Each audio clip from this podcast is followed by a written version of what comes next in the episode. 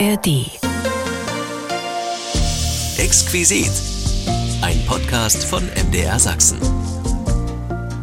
Diesen Podcast bekommen Sie jede Woche neu in der App der ARD Audiothek. Und damit herzlich willkommen zu unserem Exquisit-Podcast. Exquisit Krakra. Sachsen Ahoi. Unser Schlachtruf für den heutigen Podcast. Denn wir erinnern uns jetzt zur närrischen Zeit an den Fasching in der DDR. Der Fasching im Osten, unser buntes Thema heute. Wie wurde gefeiert und wie bereiteten sich die Narren vor? Kein Dorfsaal, wo nicht gefeiert und getanzt wurde zu Ostzeiten. Wir feiern daher heute noch einmal Fasching mit Ihnen wie früher und erinnern uns an die fünfte Jahreszeit in der DDR. Besucht habe ich dafür unter anderem Olaf Häslich in Radeburg. Er war 32 Jahre der Präsident des dortigen Karnevalvereins, dem RCC, und er hat mir über diese Zeit erzählt. Auch über so manches wagemutige Narrenlatein zu Ostzeiten. Es war natürlich einfach mit geschickten Umgehungsstraßen politische Themen anzuschneiden, ohne sie anzuschneiden, sage ich das mal diplomatisch ausgedrückt.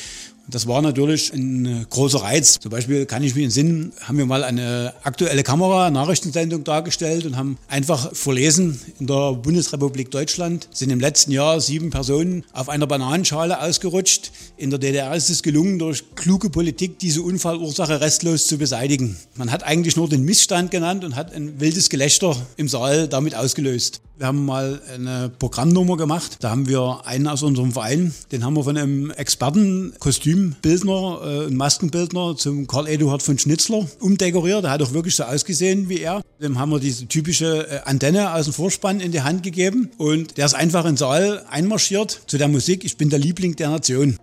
Der Fasching in der DDR mit all seinen Facetten. Wir erinnern uns heute an die närrische Zeit früher. Wenn Sie Fragen oder Anregungen haben, schreiben Sie uns gern eine Mail an exquisit.mdr.de. Ich bin Imme Tröger und jetzt freue ich mich auf den Fasching mit Ihnen. Der Exquisit-Podcast heute mit Schlachtruf und Narrenkappe. Exquisit Krakra Sachsen Ahoi. Wir beschauen noch einmal den Fasching in der DDR. Vom Kostüm bis zum Rosenmontagsumzug erinnern wir uns an die fünfte Jahreszeit im Osten früher. Wildes Treiben, bunte Umzüge und verrückte Tanzabende. Ausgelassen, bunt und feuchtfröhlich. Oder wie war das damals? Was denken denn die Jungen? Mein Kollege Dirk Henze hat mal nachgefragt. Also, ihr Narren von morgen, holt euch folgendes Bild vor Augen. Fröhlich ausgelassene Menschen in bunten Kostümen. Süßigkeiten fliegen durch die Luft, Tanz auf allen Straßen. Und jetzt sagt mir, seht ihr da auch irgendwo die DDR? Nee, ich glaube, es gab es nicht, weil das, die waren ja schon streng und so. Deshalb glaube ich, so Spaß war da nicht so erlaubt. Da muss ich was verwechseln. Sozialismus ist eine historisch ernstzunehmende Spaßgesellschaft. Inklusive Fasching. Das ist ja hauptsächlich in NRW so verbreitet. Also ich kann mir nicht vorstellen, dass das so gab. Gab es. In allen Ländern mit drei Buchstaben. Wobei, jetzt platzen vielleicht Faschingsträume. Albträume. Also ich hoffe, es war verboten. Ich komme aus NRW und ich finde es ganz schrecklich. Die DDR ein Zufluchtsort für Faschingsmuffel aus Nordrhein-Westfalen? Mit Nächten. Ich glaube, dass es nicht so groß gemacht wurde, aber dass es ähm, möglicherweise an den Schulen oder so doch ein kleines Event war und den Kindern erlaubt war, sich dort zu verkleiden. Was aber, wenn so mancher DDR-Bürger keine Lust hatte, erwachsen zu werden? Ich glaube, die haben richtig Rambazamba gemacht in der DDR. Mit so lustigen Hüten und so. Also das kann ich mir nicht vorstellen. Aber es wurde bestimmt ähnlich viel getrunken. Ja, auch da war die DDR durchaus auf Weltniveau. Es waren einfach unschuldige Feste voller Lebensfreude. Obwohl, unschuldig? Glaubte die Staatsführung an die Unschuld verkleideter Bürger? Ich kann mir vorstellen, dass es sehr krasse Regeln gab für die Verkleidung. Naja, so westlich geprägte Sachen, keine Ahnung. Ich glaube nicht, dass die sich als die Beatles verkleiden durften oder irgendwie sowas. Also, ich bin damals beim Schulfasching mehrmals als amerikanischer Cowboy aufgetaucht und hatte damit weniger Probleme, als würde ich heute als Indianer gehen. Aber macht das die DDR schon tolerant? Also vieles Westdeutsche war ja so verpönt. Also gerade was so mit dem Kapitalismus zu tun hatte, Jeanshosen und sowas. Na, es gibt ja auch viele Uniformskostüme oder sowas, die waren dann wahrscheinlich nicht so beliebt. Gardeuniformen gab es im DDR-Fasching genug und es wurden dort auch Jeans getragen. Es war nur nicht klug dabei, öffentlich zu sagen, ich gehe als Mangelware. Also ich weiß, in NRW gibt es ja auch so diese Umzüge mit diesen Wägen und da waren, also da ist es ja immer so, dass man so kritische Botschaften auch an die Regierung oder ans Weltgeschehen richtet. Und ich kann mir vorstellen, dass das jetzt nicht so stattgefunden hat, also dass man nicht auf den Umzügen irgendwie jemanden kritisieren durfte. Es waren eben keine wirklichen Narren an der Macht. Und für den Satz gönne ich mir jetzt selbst einen Tusch.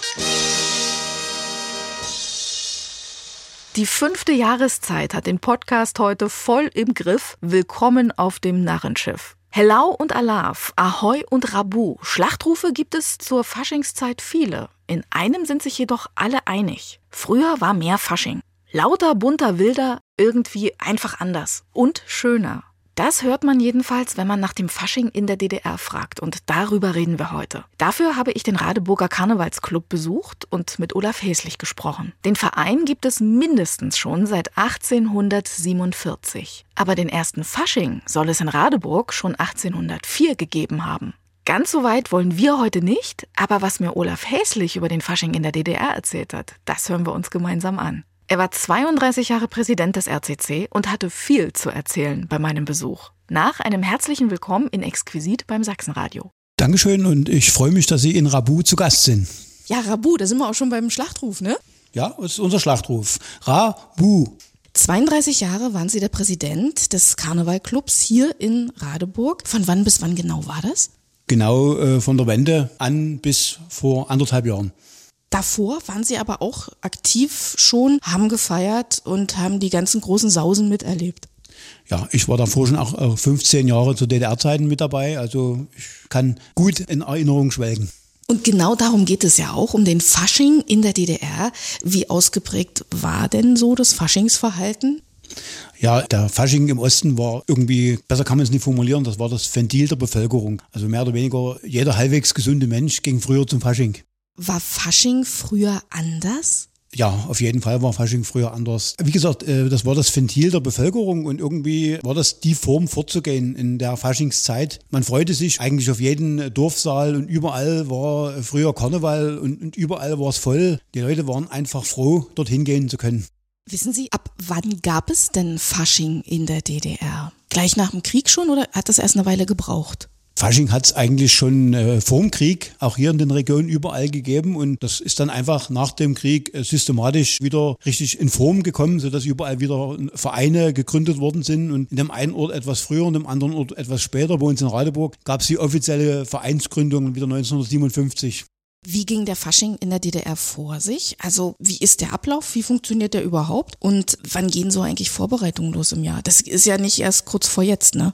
Also Karneval war früher und heute ein ganzjähriges Geschäft. Wenn man das so betreibt wie in Radeburg mit diesem riesen Umzug und den vielen Veranstaltungen, das hat es ja alles schon zu DDR-Zeiten gegeben, dann äh, kommt man nicht umhin, wie das einfach sich wöchentlich zu treffen und ganzjährig vorzubereiten. Und der Ablauf in der DDR, hat sich das unterschieden oder läuft ein Karneval immer gleich ab? Auch mit den Umzügen, wann was kommt, wann geht der Startschuss los? Unterscheidet sich das zu heute oder sagt man, nö, Karneval war schon immer so? Ich sag mal, in erster Instanz würde man wahrscheinlich schnell sagen, das war schon immer so, aber es unterscheidet sich schon oder unterschied sich schon gravierend aus heutiger Sicht gesehen. Zu DDR-Zeiten war einfach viel mehr, muss man mal positiv aus heutiger Sicht sagen, schon während der normalen Arbeitszeit und so zu regeln. Der ganze Karneval lief ja auch unter dem Deckmantel des Kulturbundes der DDR. Wir waren äh, Mitglied im Kulturbund und sind somit sogar zu gewissen Anlässen und Veranstaltungen während der Arbeitszeit freigestellt worden. Man konnte das eine oder andere organisatorische auch schon während der Arbeitszeit erledigen. Das ist alles offiziell genehmigt gewesen. Vergisst man oft heutzutage zu erwähnen. Und es war auch für die Leute vieles einfacher. Man hatte ja viel weniger äußere Einflüsse. Heutzutage liegt da die Messlatte wo ganz anders. Das Fernsehen und das bunte Treiben gibt ja alles vor. Früher gab es halt Karneval. Man ist zum Karneval gegangen und hat sich einfach über viel kleinere Dinge schon gefreut wie heutzutage. Hatten die Faschingsveranstaltungen früher eigentlich ein Motto, ein Thema? Gab es da auch, wir machen karibische Nacht, also was ja vielleicht nicht so der Vorschlag war zu DDR-Zeiten, aber heute ist ähm, Thema Feuerwehr oder sowas?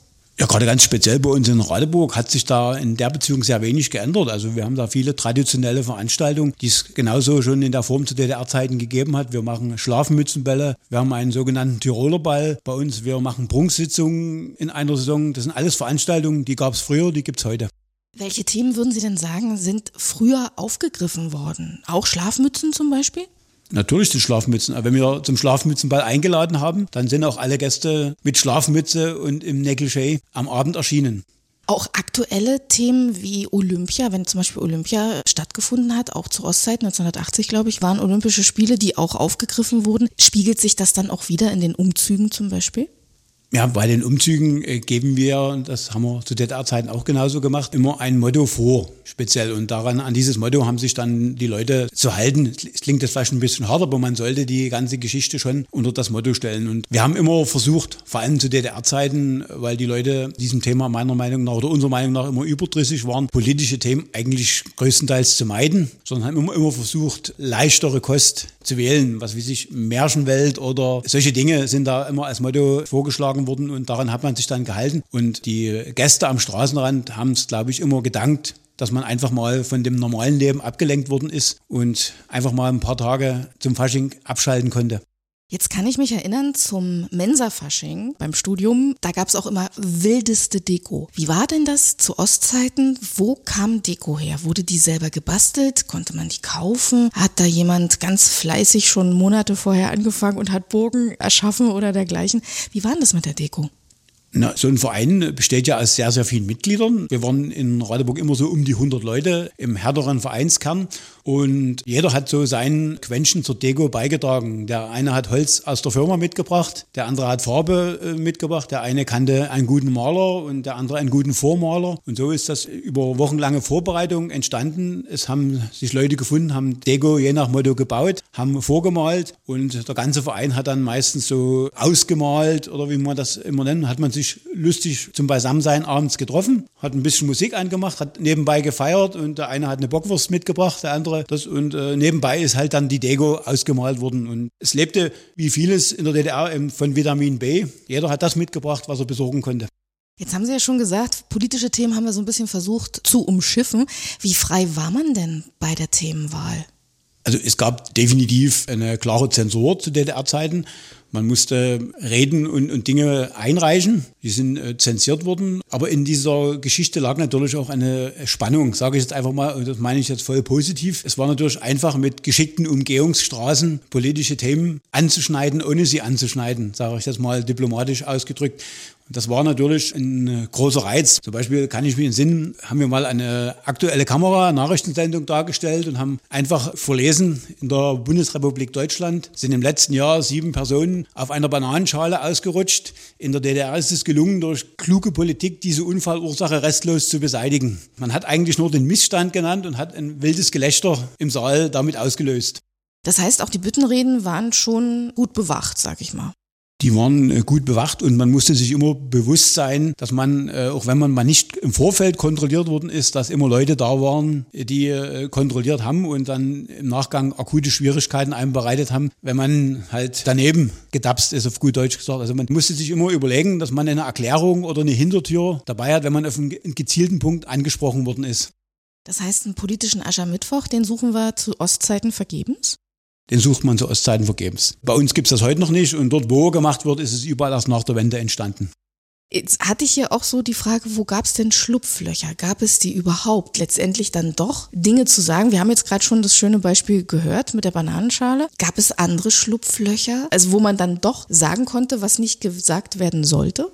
Ja, es gab immer das Schlupfloch der Zweideutigkeit. Also für, für direkte Aussagen ohne Zweideutigkeit gab es kein Schlupfloch. Erstmal so gesagt. Man hatte immer, man musste immer darauf vorbereitet sein, dass man so ein Ausweichmanöver bringen kann in der Richtung oder es anders interpretieren. Ich erinnere mich an eine Situation, da war ich selber direkt involviert. Wir haben mal eine Programmnummer gemacht. Da haben wir einen aus unserem Verein, haben wir auch gezielt gemacht. Der hatte da bereits einen Ausreiseantrag laufen. Deswegen haben wir ihn ausgesucht. Den haben wir von einem Experten, Kostümbildner, äh, ein Maskenbildner zum Karl Eduard von Schnitzler umdekoriert. Der hat auch wirklich so ausgesehen wie er. Dem haben wir diese typische äh, Antenne aus dem Vorspann in die Hand gegeben und der ist einfach in den Saal einmarschiert zu der Musik. Ich bin der Liebling der Nation. Ich kann das so mit Inbrunst sagen, diese Idee stammte damals von mir. Und die Nummer war noch gar nicht ganz vorbei. Da kamen drei unbekannte Personen auf mich zu und dachten, Herr Hesslich, wir haben gehört, Sie zeichnen inhaltlich verantwortlich für diese Nummer, die da gerade gelaufen ist habe ich gesagt, ja, da sind Sie richtig informiert. Und da fragte man mich, was mir einfallen würde, äh, so einen äh, verdienstvollen Menschen rund um die DDR so zu verunglimpfen. Da habe ich gesagt, das ist unsere Lieblingssendung, die schauen wir jeden Montag und wir wollten diesen Menschen heute hier an dem Abend würdigen. Und wenn Sie das anders sehen, dann müssen wir uns mal unterhalten. Und die sind unverrichteter Dinge von dann gezogen. Ich merke schon, die Narren wissen sich zu helfen. Man hört ja immer von der sogenannten Narrenfreiheit. Die ist ja viel besungen. In der DDR dann aber doch nicht so frei, weil theoretisch der Narr darf ja alles sagen, weil ihn ja letztendlich auch keiner wirklich für voll nimmt. Ne? War dann aber doch früher ein bisschen anders. Das war definitiv früher anders. Wie gesagt, selbst bei dem, was wir gerade gesprochen haben, oder man musste nie hundertprozentig wie diese Geschichten ausgehen. Und also man hat immer versucht, das trotz alledem irgendwie noch in eine richtige Richtung zu biegen. Also die Normfreiheit hat es zu DDR-Zeiten definitiv nie gegeben. Und es ist auch viel, sagen wir, Unfug von staatlicher Seite getrieben worden. Ich erinnere mich zum Beispiel, wir hatten mal im Bühnenbild, da hatten wir einen Prinzen damals, der hieß Klaus. Und ich kann mich nicht mehr genau entsinnen, warum. Aber wir haben einen Marktbrunnen im Bühnenbild integriert gehabt und hatten den Namen vom Prinzen in rückwärts irgendwie aus Spiegelgründen rangeschrieben. Und da eine, sind Leute reingekommen und haben uns äh, auch von der Staatssicherheit haben uns das Bühnenbild umbauen lassen, weil die SU-Alk gelesen haben und haben das für eine äh, Verunglimpfung der Sowjetunion gehalten. Also auf, den Einfall wären wir selber in drei Leben nie gekommen, aber es war definitiv so. Ein Schelm, der Böses dabei denkt. Dann kommen wir auch mal, weil wir jetzt schon Saal gehört haben, kommen wir auch mal zum Feiern auf dem Saal. Wie hat sich denn das gestaltet? Wo wurde überall gefeiert? Wie wurde gefeiert? Es gab Tanzkapellen, weiß ich, die live auch gespielt haben. Wie sahen so ein Faschingsabend aus? Ja, es gab Live-Kapelle, es gab einen Live-DJ, das hat sich auch bis zum heutigen Tag in der Richtung nicht geändert. Es wurde wirklich wild, wilder, muss man einfach mal sagen, wie heutzutage gefeiert. In der Beziehung war zu DDR-Zeiten die Normfreiheit größer, nicht die politische, sondern ich sag mal, die Beziehungsnormfreiheit war definitiv zu DDR-Zeiten größer, wie das heute angesagt ist. Im Prinzip hat sich in diesen ganzen Feiergewohnheiten nie viel geändert. Das Einzige, was früher anders war, dass das früher am Abend stattgefunden hat, sage ich jetzt mal so. Es ging früher eher los und es war zeitiger Schluss, weil diese Polizeisperrstunden und sowas, das hat zu DDR-Zeiten eine definitiv größere Rolle gespielt wie heutzutage. Das war nämlich auch eine Frage, gab es eigentlich eine Sperrstunde? Die gab es definitiv. Ich denke, 24 Uhr war die Sperrstunde. Entweder 24 Uhr oder 1 Uhr. Also später auf keinen Fall. Also länger wie 1 Uhr ist früher nie eine Karnevalsveranstaltung gegangen. Und auf jedem Tanzboden war dann aber auch was los. In jeder Dorfkneipe, in jedem irgendwo wurde gefeiert. Also alle, die Lust hatten, Veranstaltungen zu organisieren. Es gab sehr, sehr viele äh, Karnevalsvereine zu DDR-Zeiten. Ich denke sogar mehr, also wenn man den, unseren Großraum betrachtet wie heutzutage. Es haben aber auch viele Gastronomen einfach von sich aus Karnevalsveranstaltungen organisiert, ohne dass ein Karnevalsclub dahinter stand. Haben einfach eingeladen, so irgendein buntes Motto ausgerufen, haben eine Kapelle verpflichtet und es wurde wild gefeiert, weil die Kultur, sage ich jetzt mal so, hat früher eine untergeordnete Rolle gespielt. Es gab diesen Publikumsanspruch Anspruch bietet mir was als Veranstalter. Da war viel niedriger gehangen wie heutzutage, weil man einfach viel weniger Vergleichsmöglichkeiten damals hatte und man freute sich einfach Samstagabend oder Freitagabend, man kann heute fortgehen und da war man dabei. Das heißt, der Mensch, der Bürger konnte sich an sich selbst erfreuen und an der schönen Atmosphäre und brauchte jetzt keinen Input von außen sozusagen. Das war definitiv so. Man hatte auch, wie gesagt, an kleineren Dingen Freude, wenn der Nachbar Schulze im Tütü getanzt hat, dann hat man sich herzerfrischend mit dem Nachbar darüber gefreut. Musste man eigentlich Eintritt zahlen? Hat das was gekostet? Ja, Eintritt haben die Veranstaltungen schon immer gekostet. Dadurch in der, in der Relation viel, viel, viel weniger wie heutzutage. Wissen Sie noch grob, was so eine Faschingskarte gekostet hat? Ich glaube, in der letzten Zeit so um die 5 Ostmark. Wie ist denn eigentlich mit Essen? Essen und Trinken ist ja auch ganz wichtig. Gab es da ein Buffet? Liefen da Kellner rum, die irgendwas serviert haben? Oder war der Saal einfach außer Rand und Band, dass man sagte, nö, man musste mit dem Teller sich dann irgendwo hinstellen? Also bei uns waren die Säle immer außer Rand und Band und man hat eigentlich äh, nur immer so in Ecken so Art Stehimbisse. Da konnte man, was weiß ich, ein Fettbämmchen oder mal eine Bockwurst oder, oder sowas essen. Also ein größeres Essen, ein Schnitzel oder ein Steak, sowas war früher überhaupt nie möglich. Wie ist es mit den Getränken? Was konsumiert man denn am Fasching am meisten? Was ging ganz gut in der DDR? Es wurde äh, sehr, sehr viel Bier getrunken, es wurde sehr, sehr viel Schnaps getrunken und auch sehr viel Sekt. Und damals war ja auch das Gemisch noch sehr äh, beliebt, dieses sogenannte Herrengedeck, Sekt und Bier, kennt man heute gar nicht mehr. Aber das wurde zu DDR-Zeiten bei uns auch unheimlich viel getrunken. Auch zum Frühshoppen? Gab es Faschingsfrühshoppen? Ja, zum Beispiel ganz legendär bei uns in Radeburg der Rosenmontags-Frühshoppen. Jeder gesunde Radeburger Mann war am Rosenmontag zum Frühshoppen. Da waren, waren alle Restaurants auf, die es gibt. Überall war eine Disco und dann wurde einfach einen ganzen Tag gefeiert. Jetzt haben wir schon vom Rosenmontag gehört. Da fällt mir natürlich sofort der Rosenmontagsumzug ein. Das ist eine lange Schlange von bunten Menschen und bunten Wagen, die eine Botschaft haben, gerade auch auf den Wagen. Wer bauten die ganze Deko zusammen? Waren das zu Ostzeiten auch Brigaden, also Kollektive von VEBs? Waren das Privatleute? War das gemischt? Das war auf jeden Fall äh, zu Ostzeiten gemischt, aber ich denke schon lastig in Richtung Betriebe. Also so rund um Radeburg hat eigentlich jeder VEB-Betrieb hat da mitgespielt und hat seinen Mitarbeitern eben erlaubt, dass auch im Betrieb schon ein Umzugswagen äh, gebaut wurde, hat Sachen bereitgestellt und äh, ähnliche Dinge. Also ich würde sagen, 80 Prozent der Umzugswagen zu DDR-Zeiten sind betrieblich gestützt gewesen. Und sei es nur mit dem Material, Vitamin B. Ja, und Seismowitten ist auf jeden Fall so. Und aber auch die ganze Unterstützung, wenn man, also wenn alles, was man, kann man sich heute alles nicht mehr vorstellen, aber alles, was man während der Arbeitszeit erledigen kann, ist vereinfacht eine Sache natürlich enorm. Das ist uns allen ja erst nach der Wende bewusst geworden, was das damals für Erleichterungen gewesen sind. Wie sah denn dann so ein Faschingsabend aus? Da gibt's auch eine Kostümprämierung vielleicht? Gab's Tanzwettbewerbe? Gibt's so Faschingsspiele, die früher sehr beliebt waren zum Beispiel? Also Spiele wüsste ich nicht, ist mir nichts bekannt, aber Kostümprämierungen haben eine ganz große Rolle gespielt. Das gibt es zwar heute noch, aber das war früher von einer ganz anderen Bedeutung, weil es wurden versucht, immer Preise zu kriegen äh, für eine Kostümprämierung, für Dinge, die in der DDR ganz schwierig zu kriegen waren. Das ging aber manchmal bis zu, einem, was ich sage jetzt mal, einen Kasten Radeberger oder ein Spanferkel. Das sind alles so Sachen, die wir früher ran organisiert haben über Beziehungen. Und das war natürlich den Leuten schon wert, sich dann auch wirklich wochenlang Gedanken zu machen, was ziehe ich an, damit ich diesen Kasten gewinne, weil das wirklich Dinge waren, die man als normaler Mensch eigentlich nichts bekommen hat. Gibt es Vorkommnisse, an die Sie sich erinnern, oder war der Fasching in der DDR ein einziges Vorkommnis? Also wir haben ja schon so ein bisschen gehört, dass der Herr Schnitzler mal anwesend war, in Anführungszeichen. Gibt es andere Szenen, Ereignisse, an die Sie sich erinnern, wo Sie sagen, da reden wir auch teilweise heute noch von? Da gibt es einiges. Es ist ja zum Beispiel beim Umzug, äh, hat es ja äh, zu DDR-Zeiten auch immer eine sogenannte Wagenabnahme gegeben. Auch logischerweise vom Staat geschickte äh, Leute sind, äh, bevor der Umzug losging, manchmal schon ein paar Tage vorher, wenn die wussten, wo das ist, und spätestens dann so eine Stunde vor dem Umzug an der Stellstrecke oder so die Wagen abgelaufen und haben streckenweise ganze Wagen aus dem Verkehr gezogen und gesagt, der darf nicht mit. Kam Gott sei Dank sehr, sehr selten vor. Ich erinnere mich an eine Episode, wo ich halt auch selber mit dabei war. Da war ein Umzugswagen, an dem Wagen war eine nackte Frau dran gemalt. Also rein handgemalt, sage ich jetzt mal so. Äh, einmal diese Kommission ist vorbeigelaufen und die war höchstens 50 Zentimeter hoch, also unscheinbares Bild, kaum zu sehen an dem Wagen. Diese Kommission ging vorbei und sagte, das, das geht so nicht. Mit dieser nackten Frau lassen wir den Wagen hier nicht auf der Umzugsstrecke fahren. Und da ist dort von den Wagenbetreibern ein Lösungsvorschlag unterbreitet worden. Und da haben die, die das basteln können, da haben die wie so eine Art von innen zu ziehendes Rollo über die Frau dran gemacht und haben ganz schnell mit wenigen Handgriffen gebaut. Die ganze Geschichte. Man war ja handwerklich zu DDR-Zeiten meistens sehr geschickt, die Leute. Und aus welchen Gründen auch immer hat diese Kommission die Variante dann genehmigt. So, und über was die sich offensichtlich überhaupt keine Gedanken gemacht haben, das ist, die sind dann den ganzen Umzug gefahren und haben ständig dieses Rollo hoch und runter gezogen. Und da hatten die Zuschauer natürlich deutlich mehr Spaß, als wenn es dieses Rollo nie gegeben hätte, weil somit ist auch der Letzte sozusagen auf diese Frau aufmerksam geworden, die die wahrscheinlich so nie gesehen hätten, wenn das nicht gemacht worden wäre. Aber es hat einfach ein, sagen wir, ein Riesengaudi beim Umzug hat diese kleine Aktion ausgelöst.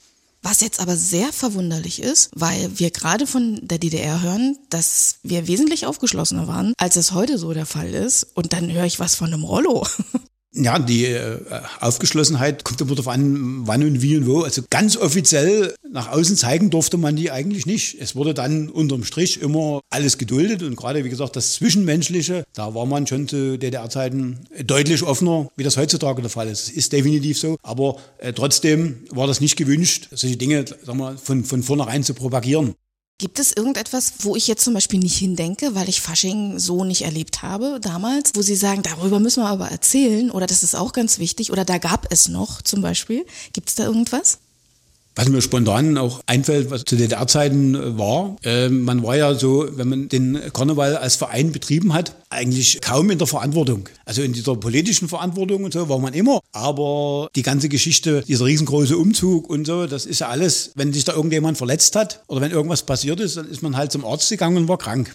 Auf die Idee, irgendjemand zu verklagen oder äh, das, das gab es ja alles nie. Äh, man musste als Verein auch so einen Umzug oder, oder so eine Veranstaltung jetzt nie extra versichern oder irgendwelche Dinge. Das, das hat es alles nie gegeben. Damit war das, das einfach ein ganz anderes Konstrukt. Aus heutiger Sicht war man sich damals alles nicht bewusst, war das auf solchen Gebieten viel, viel, viel einfacher. Es ist einfach so, die zwischenmenschlichen Unterschiede waren einfach zu DDR-Zeiten geringer als heutzutage und demzufolge war das natürlich zwischenmenschlich auch viel, viel einfacher, einem Betriebsleiter bei der Veranstaltung zu erklären, dass er neben der Reinigungskraft sitzt oder sowas. Das hat früher überhaupt niemanden interessiert. Gott sei Dank äh, interessiert das auch heute bei uns in Radeburg noch wenige Leute, aber prinzipiell war das damals alles viel, viel einfacher. Jetzt haben wir schon gehört, eingangs haben Sie gesagt, das hat sich schon verändert zu heute. Wie hat sich denn Fasching verändert? Was würden Sie denn sagen? Das hat sich insofern deutlich geändert. Das Anspruchsdenken der Menschen ist ein äh, ganz anderes geworden. Früher war für einen, einen, Menschen bei uns hier in der Umgebung, ich kann jetzt nur für uns reden, ich denke, dass es überall so war, war äh, einfach Fasching das Nonplusultra. Und heute trennt sich da deutlich mehr der Spreu vom Weizen. Und es gibt, ich sage einfach mal, ich mutmaße jetzt mal sozusagen, es gibt heutzutage, wenn man das prozentual runterrechnet, deutlich weniger Karnevalspublikum, als es zu DDR-Zeiten gegeben hat. Was denken Sie, woran liegt denn das? Einfach an dem Überangebot, was man als Mensch heutzutage hat. Man kann ja überall hingehen. Es gibt so viele Revues, so viele Diskotheken, so viele Kinos, keine Ahnung, 100 Fernsehprogramme etc. Es gab es ja zu DDR-Zeiten alles nicht. Man hatte keine Ablenkung und es gab auch in dem Sinne überhaupt keine Wettbewerber, weil jeder ist in seinem Ort einfach zum Karneval gegangen. Und heutzutage langt der Markt an Gästen einfach nicht mehr für alle und somit wird man unwillkürlich auch im Karnevalssektor zu Wettbewerbern. Wie ist es denn so um den Nachwuchs eigentlich bei den Narren bestellt? Vielleicht auch hier in Radeburg. Hat der Fasching rein personell eine Zukunft? Der Fasching hat personell eine Zukunft, davon äh, gehe ich aus. Ich meine, niemand kann in die Zukunft schauen, aber was wir hier bei uns in Radeburg erleben, bringt eigentlich nur Grund, das optimistisch zu sehen. Äh, generell denke ich, dass der Karneval immer auch ein Abbild der allgemeinen Gesellschaft bleiben wird und wir können nur hoffen, dass unser Zug in Deutschland auch mal wieder in die richtige Richtung fährt. Wie schaut denn der Fasching 2024 aus hier in Radeburg? Was ist denn geplant in diesem Jahr? Wann findet was statt?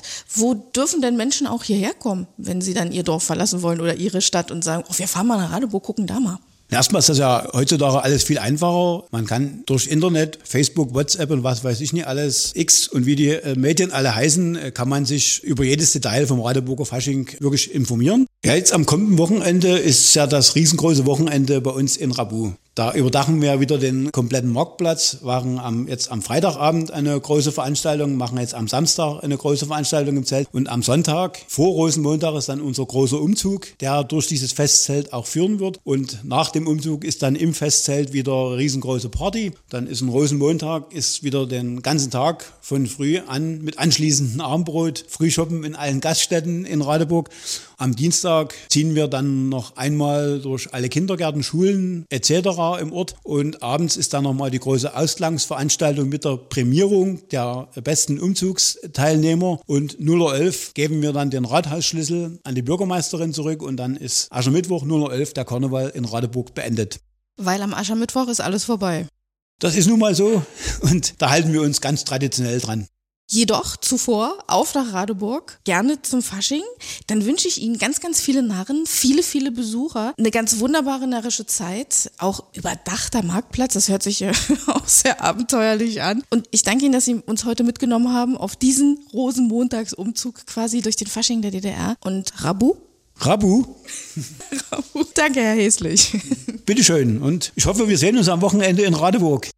Erinnerungen an den Fasching in der DDR, die viele von Ihnen teilen. Hier sind heute die Narren los im Exquisit-Podcast. In jedem Saal früher eine Faschingssause, durchtanzte Nächte und außergewöhnliche Kostüme bei dem Versuch, den Preis des Abends zu ergattern. So war der Fasching in der DDR.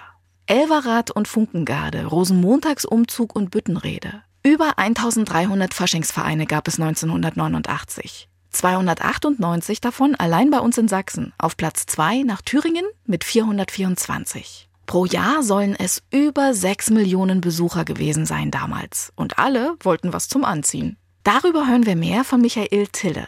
Der Osten und seine Kostüme. Denn kein Fasching ohne Kostüm.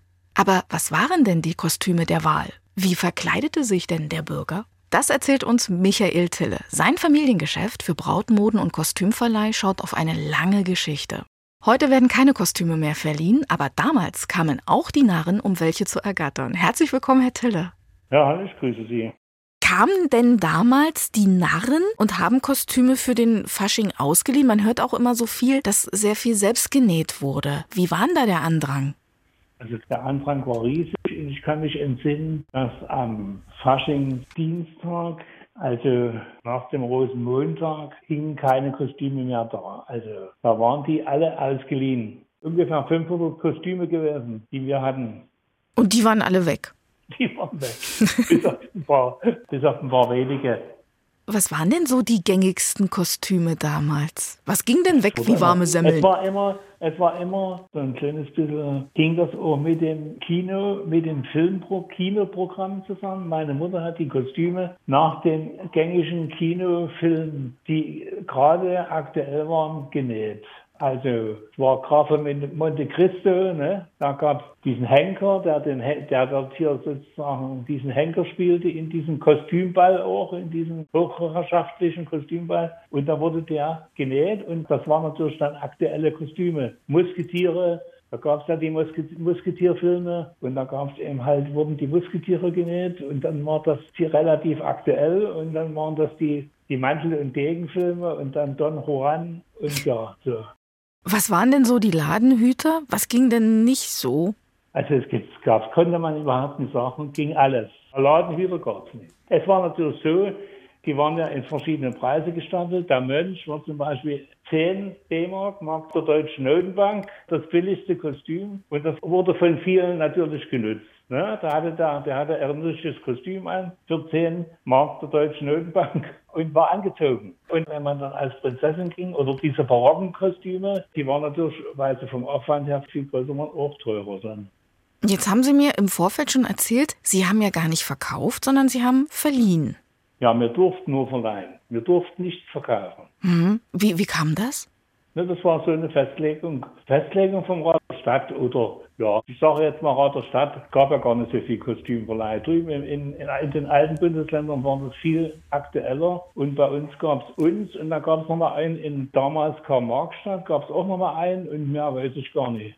Das Brautmodengeschäft, das es heute gibt, das gab es ja damals auch und ja. selbst dort durften auch Sie nur verleihen? Auch, ja. Hm. Genau, also die Leute hatten ja auch nicht so viel Geld, dann gab es auch gar nicht so viel. Wir hatten einen Brautkleidhersteller in der DDR, der für alle Brautgeschäfte Brautkleider herstellte und die waren überall gleich. Ja. Es mhm. gab das Ding, das gleiche Kleid in Dresden wie auch in Chemnitz.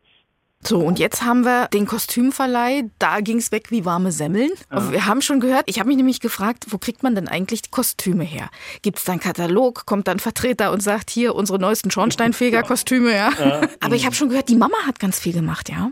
Die Kostüme, die waren berühmt. Wir waren ja der einzige Anbieter in Dresden und Umgebung. Die, die Kunden kamen aus Bautzen, aus Löbau, aus Meißen angereist und haben sich für dieses eine Event das Kostüm geliehen. Und die Kostüme wurden alle von meiner Mutter hergestellt. Die ja. waren alle handgefertigt.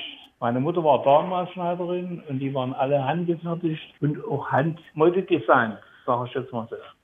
Also die Mama hat ganz viel genäht, hat sich, wie wir gehört die haben, an den Filmen ein bisschen orientiert. Ne? Genau, mhm. da gab es die Programme, da, da gab es die Programme, habe ich jetzt noch alles da. Und danach wurden dann die Kostüme, was jeweils aktuell war, wurden die Kostüme sozusagen hergestellt. Wenn es keine Filmkostüme waren, was ging dann gut bei den Leuten? Also ich sage, Mensch war sowas und barocke Kostüme, die bunte Hose, weißes Hemd in der Richtung, ja, wie ist denn so mit dem Klassiker Cowboy und Indianer zum Beispiel? Ja, auch, natürlich auch.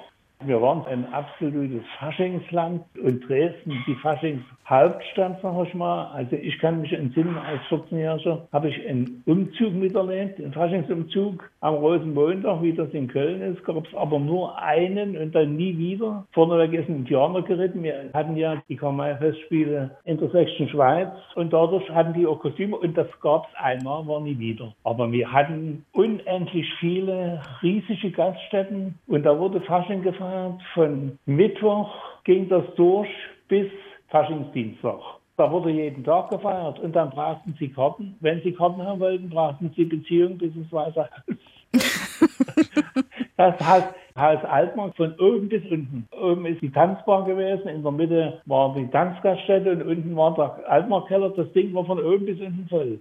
Swingergaststätte genau das gleiche. Waldparkhotel, das war meine Stammkneipe, Parkhotel, weil das Waldparkhotel war da an der Ecke, zwei Schritte war es dort. Die ganzen TUs, also die TU, die Akademie, Medizinische Akademie, die hatten alle ihre Faschingsbälle und die waren alle knackenvoll. Und das Mittwoch bis Dienstag. Das heißt, es wurde vorgeglüht, bevor der Fasching losging. Es wurde vorgeglüht, na klar. Mhm. Ja, klar. Um auf die Kostüme zu sprechen zu kommen, haben die sich im Laufe der Jahre verändert, dass man sagt, in den 60ern war Nee. ganz schick Nee, so hat- und so? Nee, hat sich nicht verändert. Das Faschingskostüm das ist immer so. Ne?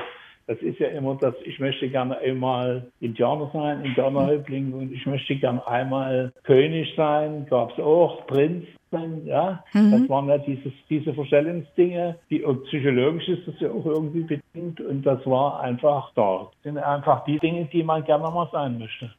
Gibt es so Klassiker, die früher funktioniert haben, die heute auch noch genauso zeitlos sind? Wie vielleicht ein Also heute Schornsteinfeger? Es gibt ja kein, nee, Schornsteinfeger war zum Beispiel kein Das haben wir Weihnachten, zum Weihnachtsmann verliehen. Nee, das Schornsteinfeger nicht. Das heißt, aber Neptun zum Beispiel war, ich denke gerade, weil der die leider hatte, der Neptun, der hatte auch so eine Vogel, ne? grünes, wallendes Kostüm, das war also auch sowas.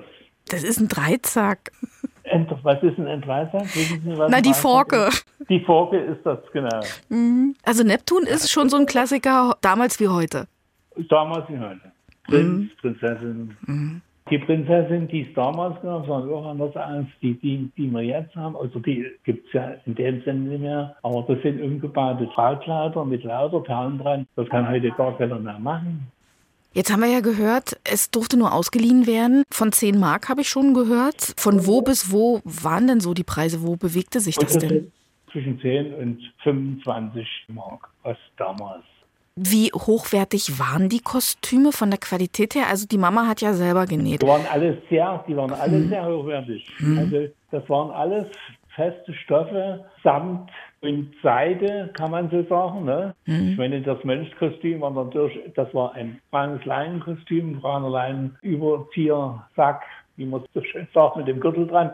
Mhm. Aber es waren alles eben von der Sache her, vom Stoff her, das ging ja auch gar nicht anders, weil die im Gegensatz zum Theater, man konnte zum Beispiel im Theater keine Kostüme kaufen, weil die schon eine ganze Periode hinter sich hatten, wo die sozusagen agiert haben und wo die Kostüme waren sozusagen verbraucht im Theater, ne? nach Mhm. so einer Theatersaison. So, und die Kostüme haben uns gar nicht genutzt, die mussten schon neu sein und die mussten fest sein, weil die ja in der Zeit vom Fasching, also sprich 14 Tage, sage ich jetzt mal, wurden die benötigt und dann wurden die wieder weggeräumt. Dann brauchten die keiner mehr. Ich habe das dann ein kleines bisschen umstrukturiert, wo ich das übernommen habe. Ich habe dann sozusagen die Kostüme alle hängen lassen und wir haben dann auch solche Festivitäten in Orten ausgestattet, die sozusagen ihre Jahrestag hatten. Ne? Also 300 Jahre Oberkunnersdorf und da haben wir dann auch Kostüme dorthin geliefert, wenn das benötigt wurde und bezahlen werden konnte. Sind wirklich alle Kostüme von ihrer Mama genäht? Oder? Alle, ausschließlich. Also es gab da sowas gar nicht zu kaufen. Jetzt gibt es einen Katalog, dann können Sie sich welche schicken lassen. Die Mhm. können Sie aber auch nur zweimal anziehen und dann war's das. Ne? Weil die natürlich von der Qualität her, die sehen zwar schick aus teilweise, aber sind von der Qualität her. Also unbrauchbar für längere Zeit für sowas. Und ich hatte eine, eine ganz tolle Werbeaktion im Karstadt. Da hat der Designer von Karstadt, der hat sich die Kostüme bei uns geholt und der hat ihm gesagt, das sind alles Kostüme, die waren jahrelang alt. Also die hat meine Mutter in den 50er Jahren hat die begonnen, die Kostüme zu nähen. Teilweise sind, gibt's die jetzt noch und die sind jetzt noch tragbar. Und die sind eben so, die fasst man an und da hat man was in der Hand. Goldborde, ne? Goldborde ist ja teilweise vergoldet. Da hat man Materialien in der Hand, die man sonst so in der Stärke auch in der Qualität nicht findet. Aber da hat die Fachfrau ja auch den richtigen Blick für, ne? Ja, natürlich. Ne? Mhm. Meine Mutter war Dornmeisterin, also absolut. Die hat vorneweg, also als die ersten Modenschalen waren, hat die in Dresden Modenschalen mitgemacht, oben im Armeemuseum. Das war ja das erste Zentrum, wo wieder Kultur nach der Bombennacht, also nach dem Angriff, durchgeführt werden konnte. Und Dort hat die angefangen wieder da als Darmmarschnaderin und war eine bekannte Größe in Dresden eigentlich. Waren Sie ein privater Laden, ein privates Geschäft? Genau, ganz privates Geschäft. Sehr ungewöhnlich, ne? Und selten zu der Zeit. Also bis zu den 70ern ja, vielleicht nee, ja, aber. Nee, also ungewöhnlich war, dass ich sozusagen vor der Wende noch übernehmen konnte. Ne? Das war dann die Restriktionen, die wurden dann zurückgefahren und ich als Sohn konnte dann, meine Mutter war 75, glaube ich, wo die aufgehört hat. Und das hat der Rat der Stadt genehmigt, musste das genehmigen und dann konnte ich als Sohn das Geschäft übernehmen. Mit diesen Prämissen, also nur Verleih, kein Verkauf. Was sind denn vielleicht die außergewöhnlichsten Kostüme, die Ihnen untergekommen sind? Haben Sie Erinnerungen an ganz verrückte Sachen oder besonders schöne Dinge auch, wo Sie sagen, das war toll, das war auch ständig ausgeliehen? Das war alles toll. Wir hatten zum Beispiel, meine Mutter hatte Uniform gemacht, Kapitänsuniform. Das sind Kapitänsuniformen gewesen und die waren so echt gemacht, dann haben die sich in ihrer Sektleine auf dem Altmarkt von echten Soldaten grüßen lassen. und und da standen dann die Damen und Herren bei uns im Geschäft und haben gesagt, das geht so nie. Sie müssen dort irgendwas machen, dass man das sozusagen nie als Uniform wiedererkennt. Zum Beispiel. Sind oder waren Sie eigentlich selbst auch Faschingsgänger? Ich war Faschingsgänger, aber kein Kostümanzieher. das war mir zu doof. Ach, guck. Ja, genau. Ich habe einfach nur eine Weste drüber gezogen, die ein bisschen faschingsmäßig aussah, und das war's dann. An was erinnern Sie sich denn beim Fasching in der DDR besonders? Fällt Ihnen da ad hoc was ein? Es gab noch so Faschingsorte wie Radeburg. Dort wurden auch Umzüge gemacht und die gab es auch schon zu DDR-Zeiten. Und die, diese Fischerfasnacht in Brossen an der Elbe, das war also auch schon zu DDR-Zeiten ein Faschings nie Hochburg, weil es ja bloß ein kleiner Ort war, aber auf jeden Fall wurden die alten Traditionen dort gepflegt. Und das alles im Kostüm, eben halt dann seemännisch ausgestattet. Hatten wir ja Matrosen und Matrosinnen und da so tollen Sachen. Was war denn das Schönste, als Sie Kostüme verliehen haben? Was hat denn besonders Spaß gemacht auch dann an der Arbeit im Laden? Das hat alles Spaß gemacht. Wir haben ja nur schöne Sachen gehabt. Wir haben Bräute angezogen, haben den Bräutigam angezogen und haben dann auch unten diesen Kostümverleih betrieben in den Fasching und da haben die alle so gelacht. Da war so eine Stimmung, wenn die, wenn die sich ihre Kostüme ausgeliehen haben, dass die, ich möchte mal sagen, wenn der Faschingsabend auch so gelaufen ist, dann können sie sehr glücklich gewesen sein. ne? War wirklich, also war absolut super cool. Mein Fazit ist eigentlich, dass das ein tolles Unternehmen gewesen ist und immer noch ist. Wir verbreiten ja nur Freude eigentlich. Schöne Stoffe, schöne Anziehsachen. Ja, tolle Stoffe. Und diese Stoffe, die sind alle, also die sind noch von 1945 teilweise unter vorgehaltener Hand, sage ich das jetzt, wurden die von Russen mitgebracht. Und die gibt es jetzt noch. Und die Kostüme laufen jetzt noch. Ne? Also das ist wirklich, die Herkunft der Stoffe ist schon kurios. Ihr Fazit zum Fasching in der DDR, was würden Sie sagen? Was war das? War toll. War toll? War toll. War eine einfache, absolute tolle Zeit. Ich sage, Sie brauchten Karten oder Beziehungen bis ins Weiße Haus, um an eine Karte ranzukommen. Egal wo das war, in der Faschingszeit. Also von Mittwoch bis Faschingsdienstag brannte die Luft in Dresden und da waren die ganzen Gaststätten, die ganzen großen Kneipen knackenvoll. Und das Traurige eigentlich an der Sache ist, 1990 bin ich dann mal in die Stadt gefahren mit meiner Frau und da wollten wir uns das mal angucken, was da jetzt so läuft. Und da waren wir in diesem Haus Altmarkt und da saß unten ein trauriger Klon mit einer roten Nase, das war alles. Da gab es den Fasching nicht mehr. Die Gaststätten sind zugemacht worden, runtergebaut worden, zurückgebaut worden. Im Waldrock Hotel ist Altersheim drin. Ne? Der Hutball, das ist sozusagen jetzt mal eine Wiederbelebung der Tradition in Dresden, in der sie auch knacken soll. Man sieht, dass sowas gebraucht wird. Ja, Herr Tille, dann vielen, vielen Dank, dass Sie uns in den Fundus haben blicken lassen und dass Sie Ja, mein gerne. Gast heute waren mit so schönen Kostümen und guten Stoffen und Ja, schönen gerne. Erinnerungen. Vielen, vielen Dank. Ja, ich habe mich auch gefreut, mit Ihnen unterhalten zu können. Ich bedanke mich auch bei Ihnen. Das war unser Exquisit-Podcast zum Thema Fasching in der DDR. Vielen Dank, dass Sie uns gelauscht haben. Den nächsten Podcast gibt es in einer Woche und jederzeit auch in der App der ARD Audiothek. Da finden Sie auch aufgefallen, der sächsische Kulturpodcast von MDR Sachsen. Und wenn Sie Fragen oder Anregungen haben, schreiben Sie uns gern eine Mail an exquisit.mdr.de. Exquisit, ein Podcast von MDR Sachsen.